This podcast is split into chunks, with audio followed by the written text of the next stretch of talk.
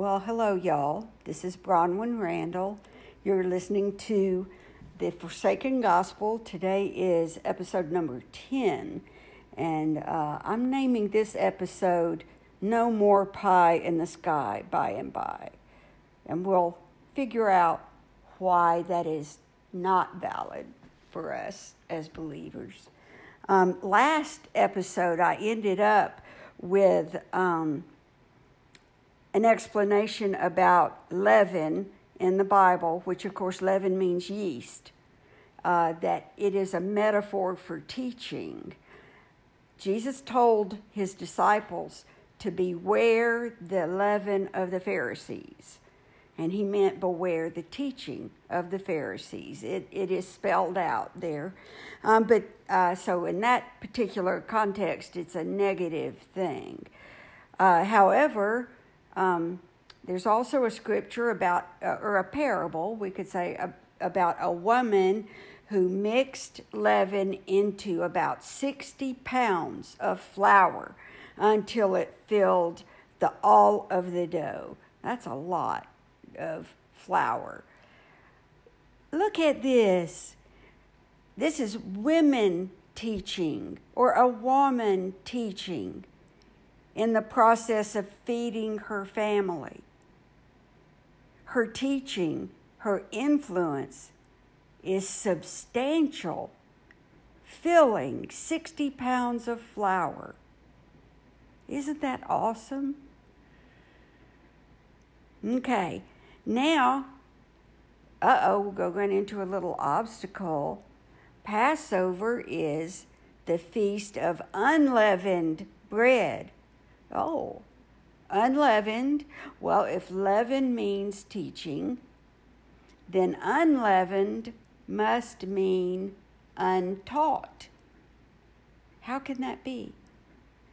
Uh, if you look back at the first Passover, when the Israelites were rescued from Egypt under the leadership of Moses, they were told to make unleavened bread because they were going to be leaving in a hurry and uh, wouldn't have time to rise.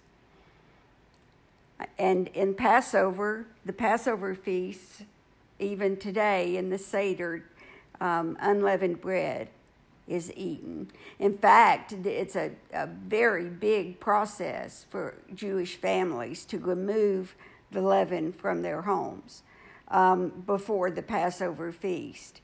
So, hmm, what does Passover mean? What is it a metaphor for? We know that they had to paint the put the lamb's blood on the doorposts of the of the houses so that the angel of death would know to pass over For us today, we might say that that means being born again. Uh, however, um, Christian jargon and lingo has gotten to be so misunderstood and um, misused that I, I don't like using you know these familiar phrases because they might mean something totally different to you than they do to me. So let me just uh, see if I can explain this. Passover, blood over the door, uh, so that the angel of death will pass over. And we know by Jesus' blood, we are saved from death. That means that at the moment you choose to believe, your spirit is saved from death right then. At that moment, you enter eternal life. As um, I've heard a friend and, and fellow teacher who's now passed away, Bill Oliver, he used to say, the gospel is a revealed truth not a taught truth. When the gospel is revealed to you, you choose to believe it, you enter eternal life at that moment. Now, what happens because of that is that uh, you will start to see your own sin. You'll start to understand um, the dishonesty that you have in your life. Um, and as um, the Apostle Peter says in, in 1 Peter chapter 1, you must work out your own salvation with fear and trembling. And it is the, the presence of eternal life in your spirit that even makes that possible. The teaching of the Holy Spirit, the opening of your eyes to the truth. That's what happens with the entry of God's Spirit into your spirit. Well, what do we have to do to work out our own salvation? I thought, you know, Jesus died for that and all. Well, yes, he did, and we would not have a prayer without that sacrifice. That sacrifice satisfied the universal law that sin, that the wages of death is sin. Sin leads to death. Okay, so how can we um, combat sin in our own lives as God reveals it to us. We're given, uh, in the Bible, we're given many just straight out uh, instruction what we need to do. Um, and, and it's all over the place. And may I just say right here that I am not interested here in doing your Bible study for you or um, doing your Bible reading for you. God wants you to come to Him. He wants you to be able to hear Him. And um, you need to be in the Word of God every day, just reading, reading, reading to find out what it says then once you've got it uh, into your heart, into your mind, and into your heart, then He can bring it back to your remembrance when you need it. But but that is that's your job. Read the Bible.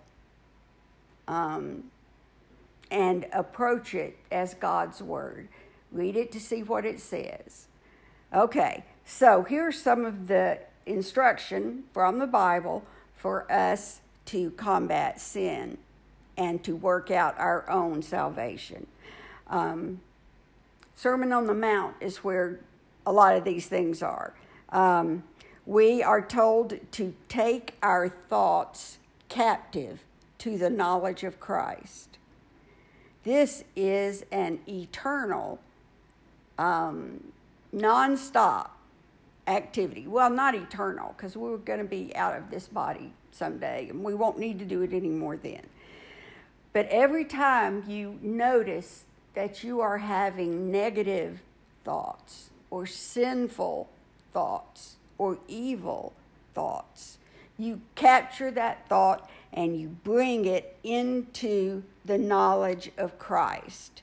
Um, Peter says that that works to pulling down strongholds you know, your inner man and your heart. I've talked about this before in previous episodes how from the time that we are born, we start constructing um, walls and edifices uh, to help us process information. Um, and everyone's is different, but uh, without, um, without the knowledge of God, these um, fabrications that we use just to cope with life, um, they become uh, our captors. We are in bondage to them. We can't get, for one thing, because we don't really recognize that they're there. Once you enter eternal life, you're going to start recognizing those things. And you have to immediately, this is a whole establishment of a new habitual life. Take your thoughts captive, pull down strongholds, and bring them into submission to Christ. Okay, now how does that work out in exactly what we do? Okay, if you find yourself cursing, you stop and you bless instead. Do it vocally, out loud. You want the enemy to hear that you are taking control of your environment, of your atmosphere. You are taking control. Bless, don't curse. I always think, uh, for some reason, for me, uh, this is just like really noticeable when driving in traffic. and um, many, many, uh, you know, um, opportunities to curse. But I have begun to think of myself as um, someone who brings peace to the highway. When I'm driving uh, in, you know, in traffic or whatever, I bless the other drivers.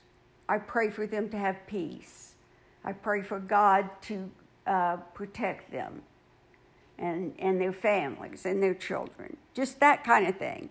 Uh, praying out loud like that does a lot to banish Satan from your airspace. Another thing is pray for your enemies. Do you have enemies? I do. I do. And You pray for them. Pray for God to have mercy on us and on them. And here's something even a little bit more specific return good for evil. Y'all, I will let you know that if you start trying to implement this in your life, there are going to be miracles happening. I've seen it in my own life. Return good for evil. Okay, so there we have four things that we can do to start working out our salvation and to start implementing and utilizing eternal life right now. Okay, um, so the spirit that is saved when you invite Jesus to take control of your life. You know, um, God does not want your commitment, He wants your surrender. I got that from Andy Stanley. God, he's not, he's not interested in your commitment. He wants your surrender. And man, he helps you so much. He, you know, it's like all he wants is a, is a glance in his direction, and he will come to you and help you when he knows that you are set and determined that you're going to obey him, he will give you everything you need to make that happen. Um, uh, your spirit that is saved, when God's spirit enters in, that's also called uh, your inner man, or uh, it's, it's called your heart. That's where your conscience is. And it's also your secret place. You know that place in your mind that nobody else knows about? You know, that's, that's got that continual little conversation going on. Uh, when you get in bed at night and everything's quiet, or even during the day as you're driving or going about your business, your spirit is carrying on um, a conversation if anybody else um, heard it, it probably wouldn't make sense to them because it's so um, personal, you know, and so intimately woven into things that have happened or things that we believe. um, we have our own way of communicating there. The only person who can enter your secret place is the Holy Spirit. And He knows your secret language already. And He can communicate with you and lead you into communion with God wherever you are. You can go to that secret place wherever you are. No matter what's happening, you can go to that secret place and have communion with God. Okay. Um,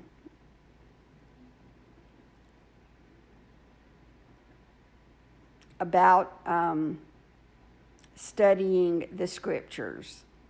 And this is actually going back to the leaven of the Pharisees that the disciples were warned against.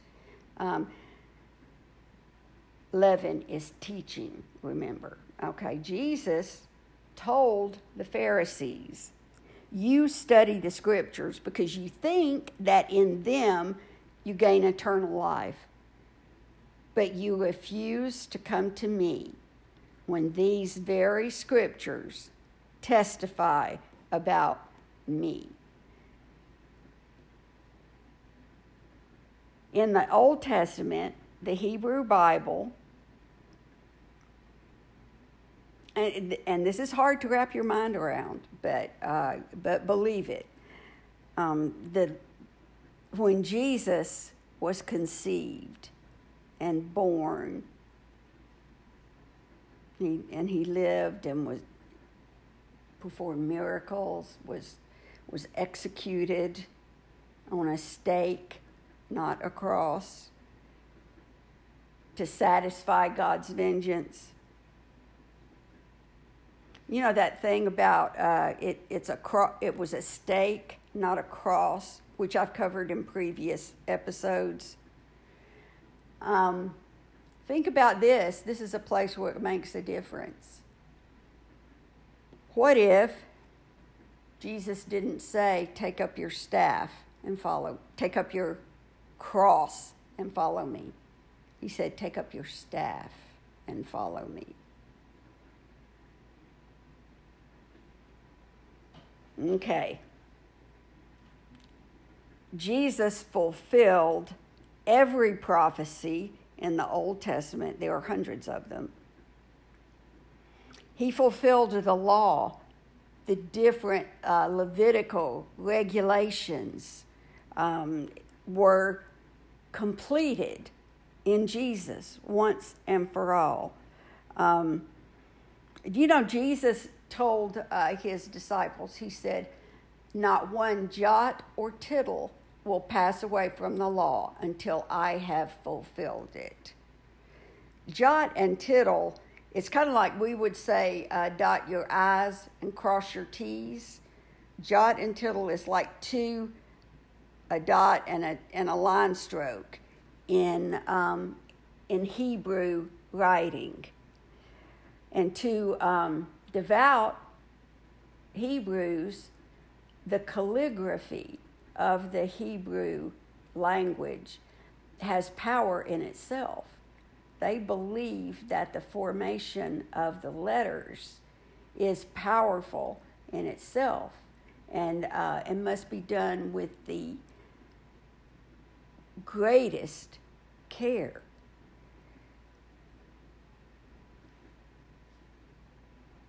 So the law is fulfilled by Jesus and um, especially the three feasts that God ordained. Each one is an object lesson, uh, a visual enactment of Jesus and who he is, what he has done, and is doing for us. The three feasts that God ordained are Passover, where the Passover meal is called a Seder. 50 days later, there's the Pentecost. And after that is the Feast of Tabernacles. Um, I would encourage you to just do a little bit of investigation into those three ordained feasts and see what God can show you. You know what? God did not uh, command us to um, celebrate Christmas. He commanded us to celebrate Passover, Pentecost, and Tabernacle. Those are the three festival days that He commanded for all humans to celebrate. Okay, eternal life starts now. Get into your Bible and let God speak to you. Obey the Holy Spirit, He will help you.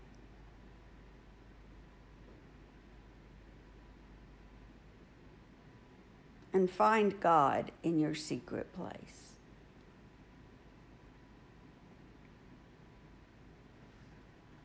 Okay, we're going to stop there for today. And I would like to uh, remind y'all that if you have any um, comments or questions or feedback of any kind, please communicate with me at docrand, D O C R A N D, at iCloud.com. God's love be with you all.